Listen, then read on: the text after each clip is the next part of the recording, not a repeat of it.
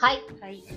第13三回 刻みまくってるやつですね。みんなの靴始まります新たな挑戦で新たな今回は挑戦で三部作でいきたいと思っています、よろしくお願いしますよろしくお願いします。みんなの普通はただただみんなの思いを「へーって聞くだけのラジオです、はい。みんな違うんだねっていうのを受け入れるた,、ただそれだけのラジオです今喋っているのは助産師をしている夏美ですはい、えーえー、コーコーヒー屋をしている上島です。子供服屋をしている小泉です。はい、こういう職業も年齢も性別のバラバラの3人がただただ自分の思う普通をしゃべるだけのラジオです。ははいい。。はい、で今回は3部作なのではい。前回夏美のエビデンス。夏美のエビデンスを知りたいって。いう。知ってるって言っちゃった。知ってるって言っちゃああ、った確かに。すいません。っていうことでエビデンスについて。うん1回目からネットについて。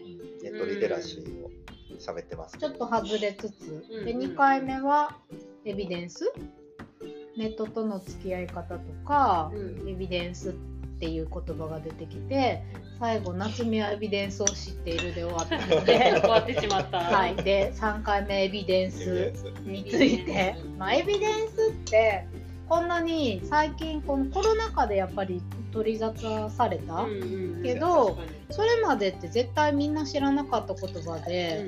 まあ、科学的根拠に基づいていろいろ話していきましょうっていうので、まあ、医療業界の、まあ、用語やったのかな？主に主にそうや。主に科学的根拠実践経験に基づいて、まあ、研究に基づいてやっていきましょうっていう話やってそれを情報との付き合い方っていう2回目からうん話していて夏美はエビデンスを知っているっていうのはちょっと飛躍しますけど。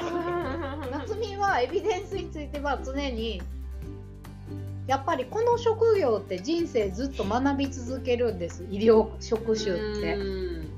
明日今日の常識は明日の非常識やと思ってるからやっぱりあなんとなくこの世が今どうなってるかなっていうのは常に情報収集はしていてでもなんか根拠はうんなんかいろいろ情報はいっぱい持ってるんです。そうやって調べているから。うんで上島君に今うちのコーヒー屋をしている上島君に言うとそれは子育てにダメやっていう話になって最後終わったんですけど情報を持ってるだけでもねダメだよね。私は情報をこうまあ私は情報を押し付けないように仕事をしていて、うん。仕事私は助産師っていう仕事をしていて自分の意見を押し付けるっていうことをしないということをポリシーにしていて。私はあなたの知りたい情報のこういうことこういうことこういうことを持ってるけどどれを選びますかっていう情報提供とかこの人にまこういうことがフィットするかなとか、まあ、ここからこういう、まあ、エビデンスに基づいてこの人はこういうことがあるからこの先こうなっていくかもしれないっていうやっぱり、ま、予測をしながら仕事をしてそこに行かないように回避するのがもう一個仕事やから。そういう情報提供も含みつつやるけどでもあくまでやっぱり押し付けたってなっては行動を変えることにはいかへんからやってないでもダメや子育てにはっていう話で意見を聞きましょ例えばあ多分そのエビデンスっていうのはデータなんよさっきなんかうん前回多分喋ったとう。喋ったんですけど、データと情報っていうのは違うっていう話をしてて、データっていうのはただのその数数字というか、こういう時はこうなりますよねっていうだけの、もう事象みたいな感じですよね、うん。こういう時はこうなりますよみたいな。情報っていうのはそれをこの人にはななんですよねどっちかっていうとその使えるように処理するっていう感じなんですよ。この人にはこのデータとこのデータを活用したら役に立ちますよねっていうでもそれはしてるかも。感じになるから多分まあ言ってる感じ多分その情報処理までしてる。うんうん、それはしてる。ででもその意識って脳内でスイッチ切りな変えないといけないと思ってて、これはデータだよね。これは情報をちゃんと処理したものだよね、うんいう理解がないと人に向か価値観ってが入っちゃってるってことか。そう人に発信しちゃダメなのデータだけで。どうしたらいい？だからちゃんと処理したもの。この人にはこのあじゃあ処理はしてるかも。そうそうそう。この情報を言わない方がいいよね。っていうあ判断をしてそれはしてるしてる。かどうかっていうところでその人に役に立つ情報になってるかっていう話やから無駄な情報を与えると逆に逆効果になるやん。なるほど。なるほどそうだね。それはしてないかもそうこの人が今ま悩んでることへの情報しか与えてないなるほど。それはもう処理され夏美さんの中で処理されてるってことですよね。ああなるほど。わかりやすい。全然関係ないけど自分逆にそのデータだけ出すパターンがあって言言わなくていいかもしれないけど。えそれはもうその後はあなたで考えてくださいよっていうそう。そう。考えさせたい。自分で決断してほしいから情報処理したもの3つぐらい提示するんですよね。バンバンバうんうんうん。ン考えろみたいな感じで、うん。最終的に何だろう情報処理した一つのものだけを与えてしまうとそれしか行動しないからはい自分を決めたっていう感覚がなくなるんですよ。確かに。もうそれしか正解がないと思われても仕方ないってことですよね。そうなんですよ。だから自分の処理した情報なんですよただのデータなんですよ、うん自分で最終的に決断しないとそれは自分の情報としてはならないから結構ね学生さんにそういう風な喋り方をしてて、なるほど、まあ、子供にも喋るんですけどね基本的に自分で決めさせたいうん。決めることの重要性っていうのはすごいうん。感じてるんで。うん。そうそうそう。こうなんかデータを自分が処理してこうだよって言ってしまうとそれ以外正解がないかのように感じてしまうじゃないですか、大人が言ったことやしとなか自分の人生の先輩が言ったことやしそれやと自分事として行動できないから、まあ、そそういうふうにそうじゃないようにっていうので。やったりしてますけ子供がど。おやつ食べたいおやつ食べたいおやつ食べたいあなるほどな情報？でもなんかそうさっきも喋ってたけど情報を処理することの教育をされてきてないから、うん。やり方を知らなすぎる。確かに。なんか自己流でしか学んできてないから、確かに。で特にそのネットとのネットとの関わり方をコントロールできてない人たちにとって、うん。そのデータを処理するっていうことが多分すごい難しいんじゃないかなってなんか子供たちを見てたら思ってて。そうやね。それが全てやと思ってしまってるんじゃないかなとかこれが正解やとその世界だけをこう正解やと思ってしまってるんじゃないかなとかってそういう情報処理するっていう感覚がない子供たちそのデータだけを浴びてる子供たち。そうやね。データだけを浴びてるんか。恐ろしいねゾンビって呼んでます。私はゾンビと思ってるんですこのけどみんなの普通ではゾンビって呼んでます。そういう子。ゾンビになってるそうただ刺激を受けてる。まあそれをデータだけやと結構暴力的暴力だとう思う。ーんなんかこうこういうことをしたらこうなりますよ。って突き放す感じ。なんですよなるほど。これをしたら死ぬよって言われて、はいはいはいはい。まあ例えばその道路であるど真ん中歩いたら死ぬよって言われて、うんそのための情報だけなんですよ、うんうんうんだからどうしたらいいのとかそこに愛がないですよ、情報めっちゃいいですまあ、こ子育ての話で言うとそん。な感じなん。ですけど自分で好きなのそれが情報処理になるとうん。どうなるんですか？あなまあ、今その、まあ、例えばその何歳児やからそれが分からずになるほど。真ん中を開けてしまってるけどそそれに対してああの理解した上で喋り方考えるじゃないですか。うんうんやめとこうみたいなう段階的に教えてこうみたいなことを、まあ、情報処理しながらやるわけですよね。なるほでど6歳児が一番交通事故率が高いっていうデータがあるじゃないですか。まさにまあうちの息子なんですけど、うんうんうん。うんじゃあどう教えようって死ぬよ、うんうん一番死ぬよって言って、うんうん。何も行動を起こさないじゃないですか。確かに。だからどうしたらいいの、うん確かに。ただ怒られてるだけっうんていう話になるのをなるほ一番ど確率が高い状況やから親はこの息子に対してどういうふうに関わっていこうって考えた上で声かけを考えるわけですよ。なるほど面白い。うんうんうん。そこがすごいポイントとか一番大事なところで、まあ親も親がもちろん考えないといけないっていう話なんですけど、うーん。なるほど。確かに。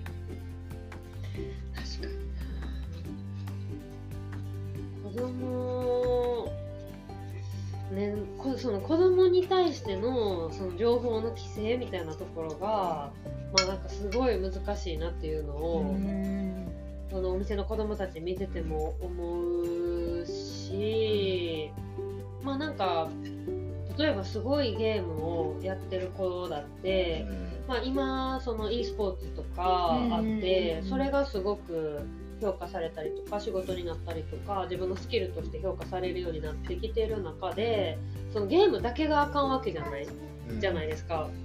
じゃあ何があかんのかみたいなとことか。まずあのゲームがダメっていう考え方は多分やめた方がいいです。よ、うんうんうん。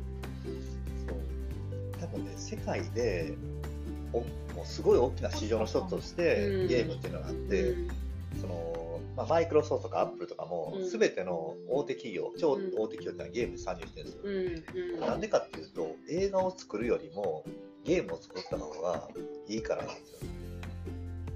使う人が多いってことですか？いやあのね映画とゲームを作る資金っていうのはほぼほぼ一緒なんですよ。何十億かけましたっうんうんうん。てなるんですけど映画ってあのワンシーズンで終わるんですよ。ゲームって10年とか20年継続して利益を得ることができるんですよ。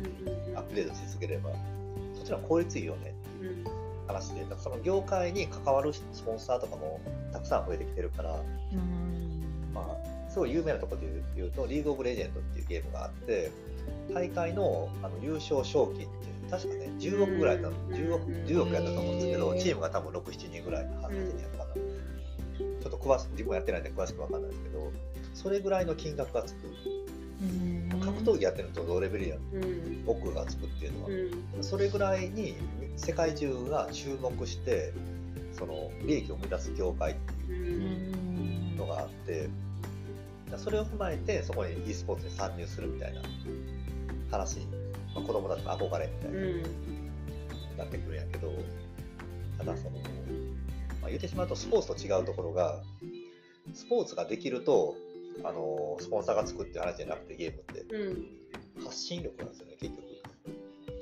最終的に。ゲームを売るっていうのも直結しないと。例えばそのゲームをしてる器具を売るパソコンを売るとかいうところに直結しないといけないから、どっちかというとゲームのプレイよりも喋り、ゲームを楽しんでる姿を見せるっていううん。ことの方が大事で、そうそうそうそう。だからそのオリンピックでもあのゲームが採用されるんですけど、うん。なるねそうそうそう。ただそのでも発信しないといけないっていう、うん、なんならもうタレントみたいな特殊技能も必要とされるから、ゲゲームが好きだから、あのいいゲームのなんかプロになれるっていう話じゃなくなって。るみたいな。なんかそれって悲しいよね。純粋に技術があるだけでダメっていうのって。技術があるだけでもいいんやけど、技術があるレベルやったら、ぶっ飛んでないとダメ。人に真似できない技ゼロか術が100じゃないとダメそうそうそうそう。自分もなんかその格闘ゲームやったりするんですけど、技術だけで成功してる人って、自分が知ってる中やと、1人か2人、世界で。すんごい特殊な技術を持ってるってこと誰も真似できないことを当たり前のようにやってる人って、世界に1人も2人しかいないんですよ。なるほどそれ以外はもそうれがしゃべり発発信してるんですよ。エンターテインメントってことですか？エンターテインメントです。世界でナンバーワンの人か、発信力がある人か、だけになってます。うんでも今ってなんか実力より発信力が問われてるところも疑問。いやでも結局でもそうなると思う。そのお金を得るイコール発信していかに収益を得るかやお金を得なあかんやなやっぱり、だからその仕事ってなったらお金を得ないといけない。まあ、仕事じゃなくて職業か職業やからお金を得るってなったら発信しないといけない。そそれ直結するよなるほどね。自分が好きなことをしてるだけやったらお金を大して得られないけど趣味じゃダメお金を得るためには発信力があるお金をたくさん得るためには発信力が強くなる。最低限の発信力でお金もある程度。やったらそれでいい発信力ですって発信力でも難しいですよね。なんかそのいい商品であることと発信力が強いことってイコールじゃないから別ですね。そこ全然別でやなんか私はすごくモヤモヤする部分があってなんかいい商品やけど発信力がないから分かってもらわれへんっていう。そんなんいっぱいあるそうほぼほぼそうやと思う。うん。でもでも商品なんか作っても仕方ないってなってる。逆にそれはうん、でも分かります。なんかその発信するとこまでがうん。一つでうん。それができなかったらもうなかったことになってるっていう感じがなんかこれはどうしたらいいのだろうかっていうそのものを売る時の。でも物を売る人やっぱ発信力がある人やよね。いいものの概念が昔と多分違いますうね、ん。なんか自分の生活にすごい必要で大切なものっていうものはうん。自然と浸透してってどんどん単価が下がってると思うんだうん。けどどっちかっていうと自分を幸せにするもの、うん。まあ、コーヒーとかもそうやけど単価上げようと思ったらどうするかっていう話なんです単価上げるのでただ味が美味しいだけだとうん単価は絶対上がらない、うってなったら付加価値をつけないといけない、付加価値やったら例えばビジュアルがおしゃれだとか、香りが特徴的で他にはない唯一無二のコーヒーだうん。とか一個一個詰められていかないといけない、それで単価上げるみたいな話なんでただ美味しいいいものだだと中間ぐらいの金額しかもらえないえでもそのビジュアルがいいとか香りがいいとかその付加価値を結局伝えれなかったらなかったことになるじゃないですか。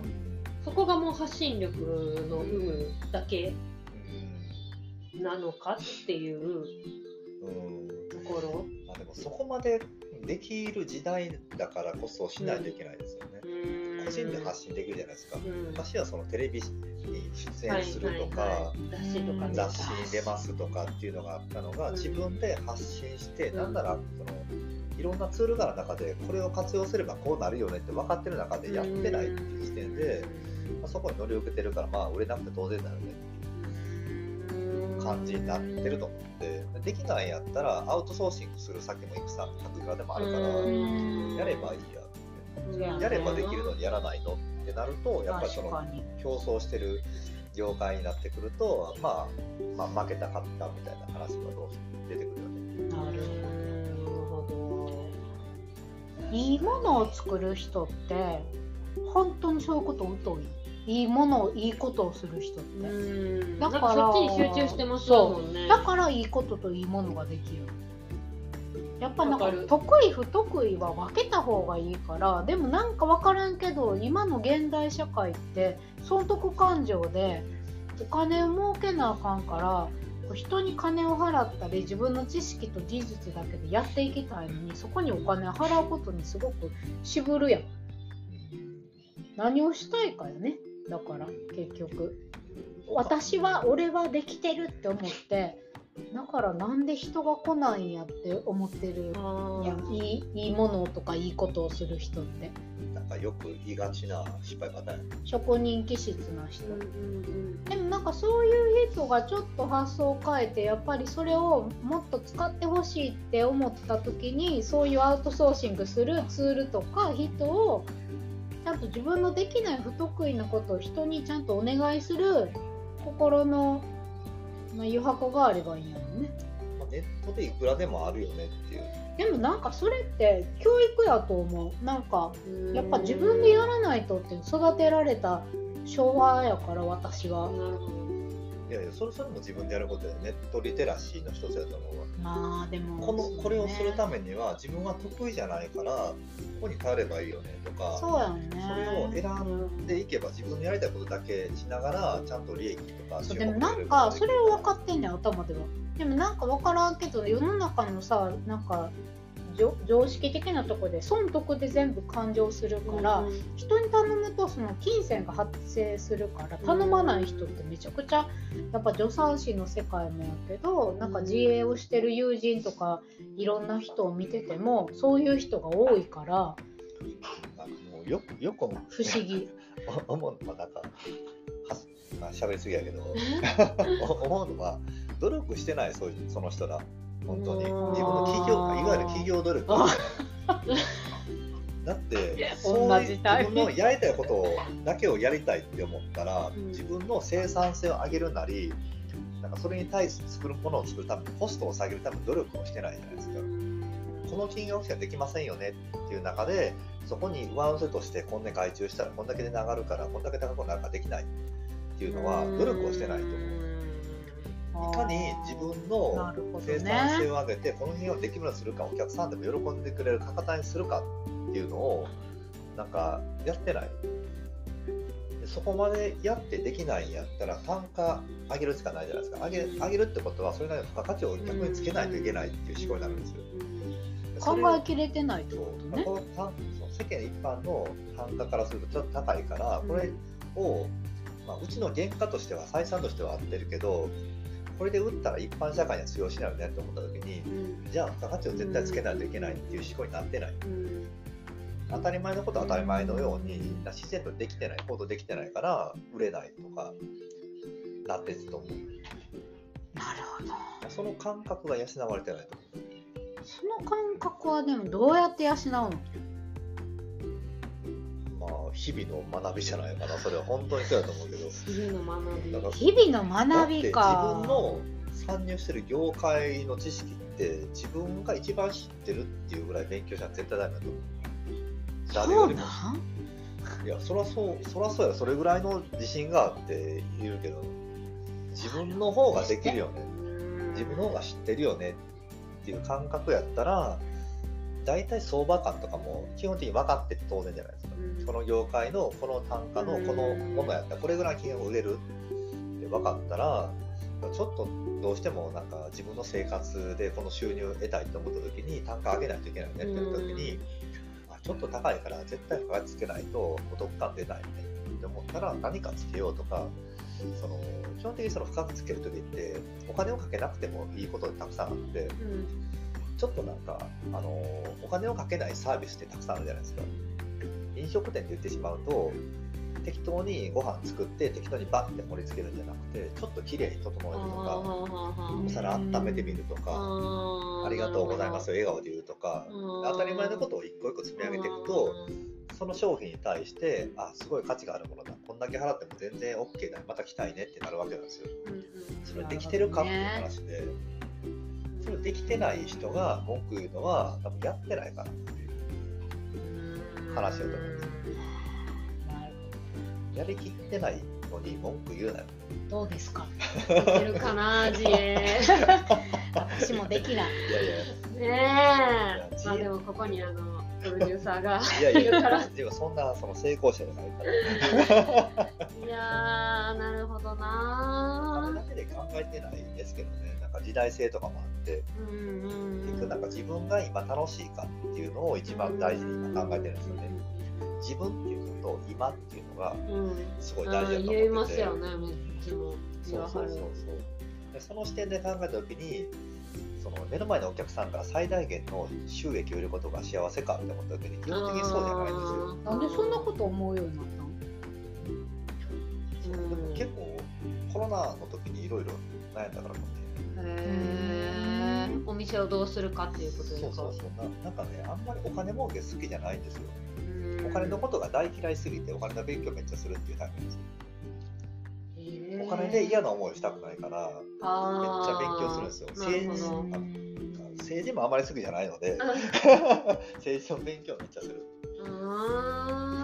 とかえすごいね。嫌いなことをそんなに学びたいっていう思いが一切湧いてこない。嫌いだからこそその嫌いなことで自分が損することがあると本当に嫌になるから絶対そういう時は避けたいでそのその嫌いなことに対する勉強方法は SNS なんですか？まあ基本 SNS ですか、まあ、分かんない。中でもそうでもないやん本読んでるやん本も読んでるし、ねうんうん、SNS は、まあ、SNS はあのトップの人の情報が聞けるから。っていうので SNS はすごい良くて。なるほどな。本ってトップの本ってあんまない感じがします、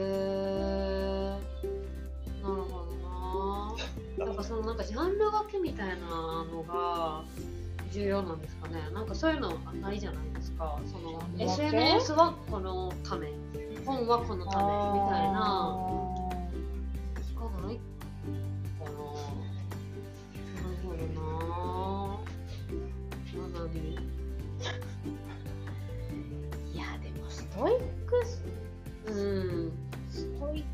るよね。というかか そうかといって上島さんみたいになれるかと言われればそれはまた違う。なんかこういう風に使い方をしてる人もいるんやっていうのはすごいそ楽しいけどう。このうん。ラジオのいいところはそれ、わかる。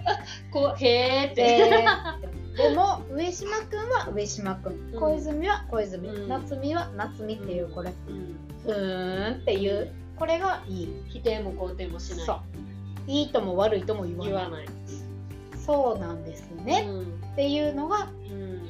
このラジオのいいところです、そうなんですでも私今なんかずっと上島さんの話聞いてて思ったのは、うん。私は上島さんやからすごい心に入ってくるしなんかしっくりきたりとかするんですよでなんかそれって私夏美さんとは感覚的に喋ってたり、うん。なんか元々の感覚が合うから、そうね。もうなんかテンションだけみたいな。なん確か「ははー」とか「へー」とか。わかるわかる。そうそうそうでなんか共有してるうん。っていう感覚があって、上島さんに関しては私としてはすごい情報源みたいなところがあっーて SNS やな。え本当にそうやなって思って今聞いてて。でへえじゃあこれってどうなんですかとかこれってこういうことですかとかって聞いた時に答えてくれたりとかするんですけどその情報源が上島さんやから私は信頼してるしそれが自分の中の学びの一つになってるけどこれが SNS の何にも知らん人から得ることってる。多分全く違うんですよ。確かに。なんかそれって結局、まあ、このラジオを聞いてる人たちがどう思ってるか分からへんけど、うん。私やから夏美さんやから上島さんやからっていうその情報源みたいな、SNS っていうツールあるけどその情報源っていうとこがめっちゃ重要なんかもってうん今聞いててずっと思ってました。自分もそうです信用できるとこから情報を得て、うん。それを伝えてるっていうだけなんで,、別にそう専門家じゃなくてコーヒーのこと以外は何もわからない。それ以外の情報っていうのはみんな専門家から得た知識と、横流し。横流しそれを正しいとした場合はこういうことになるよねっていうスタンスで情報として、まあ、情報じゃないデータとして得てそれを流してるだけう。うんうんうん。データをデータとしてデータを基本的にデータとして流してる。なるほど。え分かります。でもその感覚があるから多分えーなるほどって。じゃあこれってどうなんですかとかって聞けるしなんかこの3人のいいところって、まあ、ラジオする元でもあるんですけどかといってそれが正解やとも思ってない私は、うん。上島さんはこうやって思ってる。夏美さんはこうやって思ってる。じゃあ私はどう思うんってうん。思える環境やから、うん。じゃあどうなんですかって多分上島さんにも聞けるし。確かに。そう。なんかそこってすごい重要、自分はだからそのデータをデータとして流してるんですようんうんうん。データを情報として流すっていう方法もできるけどなるほど。データを情報として流してしまうとこうだよね。ってなってしまうから情報を情としてあデータをデータとして流したい。うんうんうん結局あれやね。自分でこの3人のラジオをした根本として、うん。みんな自分の意思をしっかり持ってんの、うん。うん誰も誰かをコントロールしたくないね。んでも多分 SNS のすごい私と小泉さんが嫌やなって思うところはコントロールされてる感があるとこが確かに。嫌なそうなんかもお金の匂いも感じるしね。コントロールしてるもんね。そう。でもそれがめっちゃ嫌なんやと思う。確かに。私はコントロールされたくない人間やのにやばいコントロールされてるって思う危機感があることがすごい嫌なんやって今思っちょちょっとわかんないでもそのコントロールをしてるなって気づくのがすごい楽しいってってあここでこうコントロールしてるんだ。変人。変態。変態。変態。変態。来たビジネスのスキルを感じる。なるほど。こうやってコントロールしてる技術なんだ。なるほど。って思って見てるからああそうかうまいなって思うのながその自然と受けてるのとまた違う。真似しましょいやしない。そういう楽しみ方をしてる。っていうでもそかもしれない。の目線もすごく大事ですよね。あこう来たかなうまいなとか思うんですよ。あパッケージの見せ方うまいなとか。うん、でも私も最近やっとそういう風に思えてきましたあここにこういう風うに変人の域に入ってそうなんかタイアップすんねやとか あここの層狙ってんねやっていうのそうがそうそう。なんとなく分かるようになってきた。そう見てやります20年経つと。こうなる。いやないと思う。感覚がちょっと。まずタイプが違うから。30年ぐらいやってるからそうや16ぐらいになっあーなるほどなあやちゅななるほどね。確かに。それは大事ですね。これしかないやっぱそのその情報うん情報を得てるぞっていう感覚が大事なんですかね。なんかでもなんか分かった。結局情報の得方って自分があるかないかなね。でもなんか私もこの3人みんなの普通の人たちの情報に嫌悪したりとかうん。するのって結局自分で考える力があるからでしょ？うん。ない人が困るだけ。だから子供に危機感を覚えるのってうん。それなんやと思う。うん。だから私も子供にお約束っていう規則を課してうん。やってるし結局そこや考える力をちゃんと持ってるか持ってないかっていう。あとはやっぱり環境でもうコントロール自分であの環境を整えていくしかないってことですね。いや次回コントロールについて喋りたい。え私コントロールについてはめっちゃ喋れる。おー聞きたい。コントロールっていう言葉が大嫌い。確かに夏美さんってコントロールされてない人。でもって気がする。生まれてきてから人間ってコントロールされてくるんこの日本っていう社会ってて私本当になんかだから学校が嫌いっていうか好きって思ったことが一度もない。なるほど。学校教育に対して小学校1年生から一度も楽しいって思ったことがなくて。ぐれぐれなかったんですか？売れなかった。すごい。しかもいじめられたこともなかった。素晴らしい。そして友人が常にいた。素晴らしい。ノートまで取ってくれる優しい友人までいた。素晴らしい。なぜかいたけど分からへんけどでもずっと嫌いやった。次回じゃあ学校教育についうわ。てはいいけます。いけるかな？4月にふさわしい。学校教育か。なかなか。ハードな。うちの姉はねあ 何なんで上すか？島君養の護教諭お姉さんは先すごい。旦那さんが教育委員会。うわすごい。働いて教育委員会。生私学校の先生いっぱい友達いる。あ、本当やのアメリカのいるアメリカの友人呼びましょうあアメリカいいな。そうや。なえいつかねゲストで来てもらいたいという話をずっとね呼べる。楽しいですよ。えー、聞きたい。めちゃくちゃ聞きたい。じゃあ次回海外の学校教育であーめちゃくちゃいいですね。ワシントン。学校教もし育私かの友人聞いてくれてるなら声がかかります。よろしくお願いします。学校教育なかなか。でも教育って面白いかもやっぱこの情報の処理とかにしてもやっぱ積み重ね環境づくりっていうところで、うん私はやっぱり子供たちがいるから子供がこれから社会っていう日本の社会に出ていく第一番目が小学校やからやっぱりすごい怖い。あの社会に子供を入れることへの恐怖心恐怖やもん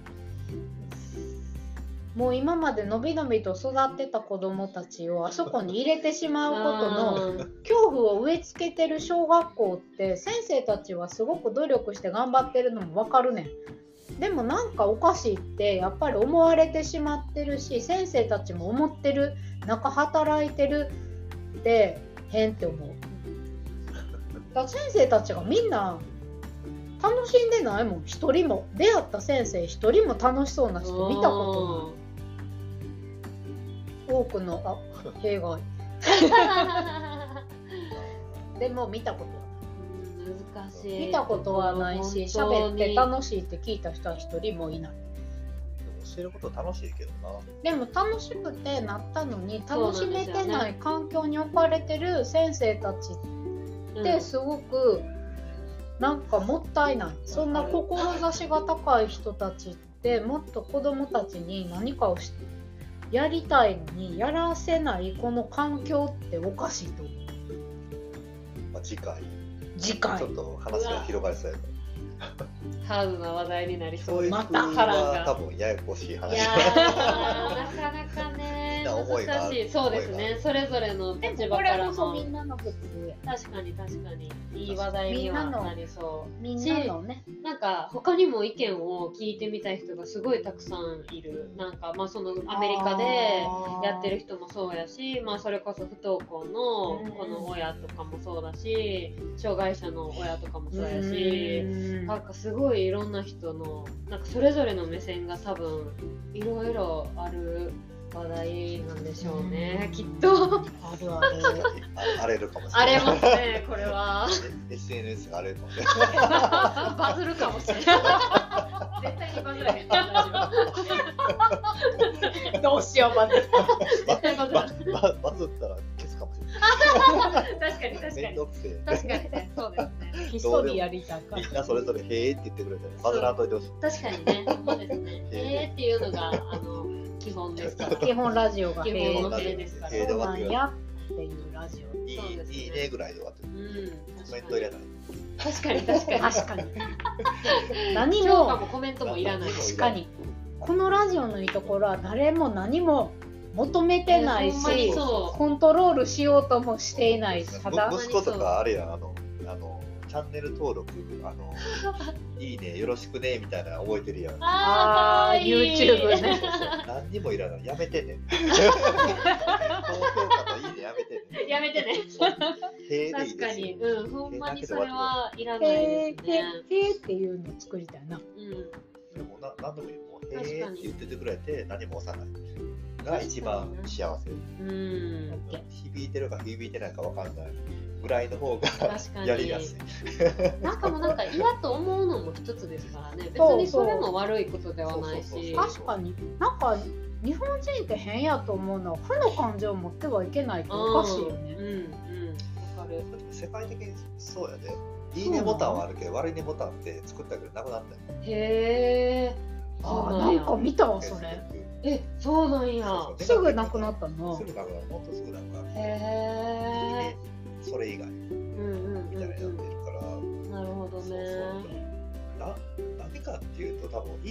いいねも悪いのも必要ないうん。のが、多分究極やと思って、うん。なんでいいとか悪いとか言うんやろうな。なんかなんかいいね。いいね悪いね思ってもなんか別にそれを伝えんでよくないと私思ってて。自分がそう思ってるだけでいいのにそれを他者に他者っていうかまあ本人に伝えるか伝えへんかって、まあ、全く別の話やから人を傷つけてるか傷つけてないかみたいな話になってくるしその伝えたことに対する責任はじゃああるんかっていう話になってくるし。そもそもね違うこと前提でうん。うちらって喋ってるから、うん。へえって思うじゃないですか,、うん。だそのスタンスの方がうん。多分楽しい幸せだと思うんですよね、ほん。まにそう。それはダメこれはいい。これはダメこれはいいってなったら基本的に付き合いづらいじゃないですか、うんなんか二択やもんね。うんうんうん。そうどう考えてるかどうでもいいかなっていう。うん。だって基こんなに本的に3人違うのに負の感情が生まれたことないですもんね。へえまでしかない。なな何にもないななんだろうへえまでしかない。もう本当に。翌日忘れてるから。あ ーへーって言って終わってる。終わってる。忘れねてる。さあ、ののまた来週。おやすみなさい。で終わバイバり。イ楽しいいや、ほんまにそいやでもそれでいいよねう。うん。そういやでも本当にでもなんかそうやね結局今は見なあかんやろねうん。なんかもう本当に学んだ最近思ったことでう。うん。今を見ようって将来見ても仕方ないなんか本当に2000万ないと老後死ぬみたいなのとか はいはいはいはいはい。死なへんって思うし 知らないというかもう考える必要がないっていうう話。本当になんか夫が自営とか私が辞めるとか、はいはい。まあなんかいろんな話とかしたとしても結局みんな目先のそんなんでどうやってローンを返すのとか、うんうん。余計なお世話やっていう。うんでも結局優しさで言ってるけど、うん向こうはうん本当に今しか今しか見んでいいと思うなんか娘を見て3歳の娘を見て学んだことは今が楽しければいいっていう。究極楽しいと思うかそうじゃないかって今しかない。でも結局今を楽しんでることが先にずっとつながってるから、うん先の今が楽しいってことや。ねえ？い今その先を楽しいって予想するんじゃなくて先の今が楽しいやと思うねその現在今が楽しいっていうのを先に楽しいっていうのを想像するから楽しいやんか。でも結局未来に自分が楽しい今が楽しいっていう状況を求めるために行動するわけや今、うんといううんことあは結局今を楽しい。を継続するのが一番ベストやね。今理解できない えってなったなあそう。結局だから今。うん。今以外必要ないね過去楽しかったっていうのはまあまあいいかもしれないけど先を楽しもそうより今楽しくてそれを継続して未来までどうするかっていう行動の方が正しいと思う。なんか今楽しむことでもし未来が悪くなってしまったらって思うのはもうその悪くなった時に考えたらいいっていうことですか？悪くならない。悪く基本的にならないと思うなならないっていうとあれやけど、うん。ならないように多分行動し続けるっていうのは多分必要だと思うんですけど。あ今楽しいそうあるくありつつありつつ未来も楽しくなるようにっていう状況が必要で。それがもうマストってことですね。そうそう。今うん苦しんで我慢我慢して未来楽しくなるだろうって想像するのは一番しんどいと思うんですうよそれあがその短期的な目標やったらいいんですけど長期的10年後とか何年後のために今我慢するってなると社会情勢って今の自分の考え方半年で変わるんですよ。世の中って。半年で円の価値がこんだけ下がりましたよ。今すごい下がってる状況じゃないですか。ってなった時にこんだけ稼いだのにまあ1000万稼いだのに800万の価値しかないですよね。ってなった時にうん。1000万のものは買えないわけじゃないですか。うん。そこでなんかやっぱり損したなってうん。思ってしまうじゃないですか。それを今のこの現状の価格帯で自分の欲しいものを買ってる状況やったらそれって不満はないはずうなんですよ。ーんそう将来に見据えて貯金してたからその価値が下がったからマイナスだよねっていうのと、今100あったら100使ったらプラマイゼロやから満足やる。そういう感覚です。あんまり将来のこと考えない方が今を幸せにするためにいいから。うーん今を行きましょう今を今が一番大事。本当に。人間が感じる幸せって今しかないじゃないですか。うん確かそうや未ね来をなんか、ね、我事のように楽しく感じるかってないじゃないですか、うん想像してるだけで、うん実際楽しくなり楽しいと思思えるかもって思うだけやから、にうんうんそこってまあ違うじゃないですか。確かにでもなんか大人になると今に没頭できないんですよ。えー、わかります。なんか本当に子供を見てると今に没頭してるでしょ。TikTok 見続けるとかね、いやなんかこの子の楽しみを奪うこともネットまあネットの話ちょっと戻るけどちょっとあーって思う時もあったり、うん。でも私ネットに負けたって思うんですそういう時、うんわかります。あ私ネットに負けてるって思って、うんでもやっぱネットに勝つ時もあるんですよ。お母さんの方がおもろいってなったら、うん。やっぱり絶対ネットよりこっちに来るから結局親はネットに負けてるんですよ。うん。ネットの勝ち方ってめっちゃ簡単やん。ええ？お母さんネットには勝てます。また勝てるもうこれってもう分かっ子供って教えてくれてるからこれが楽しいっていうのを感情でその場で表現してくれてるやん。確かに。なるほどそれをやればいいけど面倒くさいしんどい体大使うから人はなるほど。面倒くさくてやりただからこくな。いのタイミングでこれをしようって親が意識して行動すれば子供はネット見なくてそう。でもなんかネットに負けたくなかった親の努力が必要確かに。も言うことを聞かすんじゃなくて。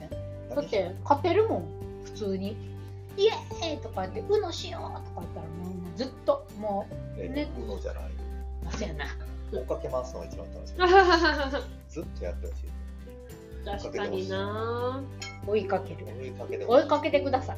ねうちの場合 言ってて楽しい。でも結局親も子供を見てないからネットに頼ってるからそうですよね。そうそれに親がネットが悪いっていうのもおかしいっていうのは思う。確かに。だってもうなんか努力してないもん親もト悪くなくてネットはいかに使うかってうんうんうん話で、そうまあ今もこんな感じですごい喋ってるけど2人ともネットフリックス見てるから、これすごいネットに頼ってる状況。で、今はこれでいいわけ。でうんうんうちらはうちらで楽しいことなんか好きなことをしてて、うん子供は子供で好きなことをしてるな対等な関係性で考えたらこれでいいなって思えるけど、確かに過剰にやりすぎてなんか体に支障をきたすとか、うん。夜遅くまでなんか動画見てて翌日起きれないとかなってくると問題が起きる社会生活に問題が起きるからそこであこれはダメだったんだって思わないといけない。じゃないとせ生活できなくなるよ。道具は使い方ね。使い方、ん。使い方。情報も使い方。ネットも使い方。学んでいきましょう。それを大人なんで意識して使わないといけないなんかのせいにしすぎやね大人は。ネットが悪いとか確かに。約束を守らせようとか思考。社会が悪いとか。思考放棄はやめようそもそも。思考放棄はやめよそれはそれはテーマで。してる人が多いけど自慢しないよ。うん。確かに。しちゃダメよ大人まあ、楽なんですよね。その情報をただ得てる方がだからそれに流されてしまってるんやなっていうのは思うかうらそこはやっぱり考えへんよね。うん、考えへんってやっぱ楽やから、うんそっちに行ってしまってるんですよね。で考えてないから人のせいにできんのよ。確かに。それ本当になんかそれこそ無責任やと思う。責任取れるんですかって言うけどお前が責任取れるんですかと思う自分で決断してないからうんね、うん。責任取れるんですかっていう人は大体何も考えてへん。他人が責任取るってもうまずないやん。うん。他人に責任取らすってまずおかしいもんね。自自分分が選択したのにうん。そこの責任っていうのはお金の話やん。なるほど。お金でしか得られない。そのお金っていう話にしても自分の人生無駄にしたっていう事実は変わらない、うんうん。お金が入ってくるだけで。うん。それでいいのかっていう確かに何の意味もないね責任はずっと喋れる。責任とコントロール。社会人になってからずっと考えてきたことやから責任とコントロールについて。次回責任かもしれない。重たい次は責任とコントロール。でも30分くらいで終わるかも重っえ一部で一部作で。ー、だから責任。そんな言うほど広がりがある内容じゃないじゃあ次回の次回も楽しみに。責任やからね次回責任だ分からんけ分からどん分からん。だからそのその時の。その時のノリと感情で。そうです。ノリで。じゃあはい。ノリで。13回はい。おー今日かなり進みましたね。素晴らしい簡潔でいいのか。はい。まあ、まだいけるけどとりあえず。はい。この一旦ぐらいで。皆さんコメントあれば。はい。ぜひ。なくても悪コメントあればなんかあの直接喋ってください。あー確かに。あ ーでもなんかやってほしいテーマとかは欲しいですね。なんかいつもテーマどうするってなるからテーマもらったらそれについて何でも喋れる。そうですよね、うん。なんか我こそはなんかうん。参入したいというか、ぜひ。テーマをぜひ。ぜひ。お待ちしてまはい。ーす学学生さんも歓迎えー、楽しみ。私はもうとにかく人と喋るのが好きだからもう誰でも。人のテーマで喋ってん今えいいですよね。年の課題が人のテーマで喋る。いいいい募集したいですね。ほんと大募集。全然その全然。論破とかしない。ね。あしないしない。しない。論破しません。ヘラヘラしてるだけなんで。えー、インスタも更新します。あネットの話しながら。ーよあねあんまりしてない。しそうやった。あれそうですね。あれで本当はね募集とかねなんかしようっていう話やっぱ月ごとに決めます？担当。今日はこの、はいこじゃあこの後誰々会議します。はいインスタを進めれるように。じゃあ頑張ります。ありがとうございました。はい。また待ってままたインスタ見てください。来来月。はい。また見てね。また見てねくださいチャンネル登録はいらない。いいねもいらないね。ただ見てね。確かに確かに交流したいだけなので。はい、ありがとうございます。さようなら。さようなら。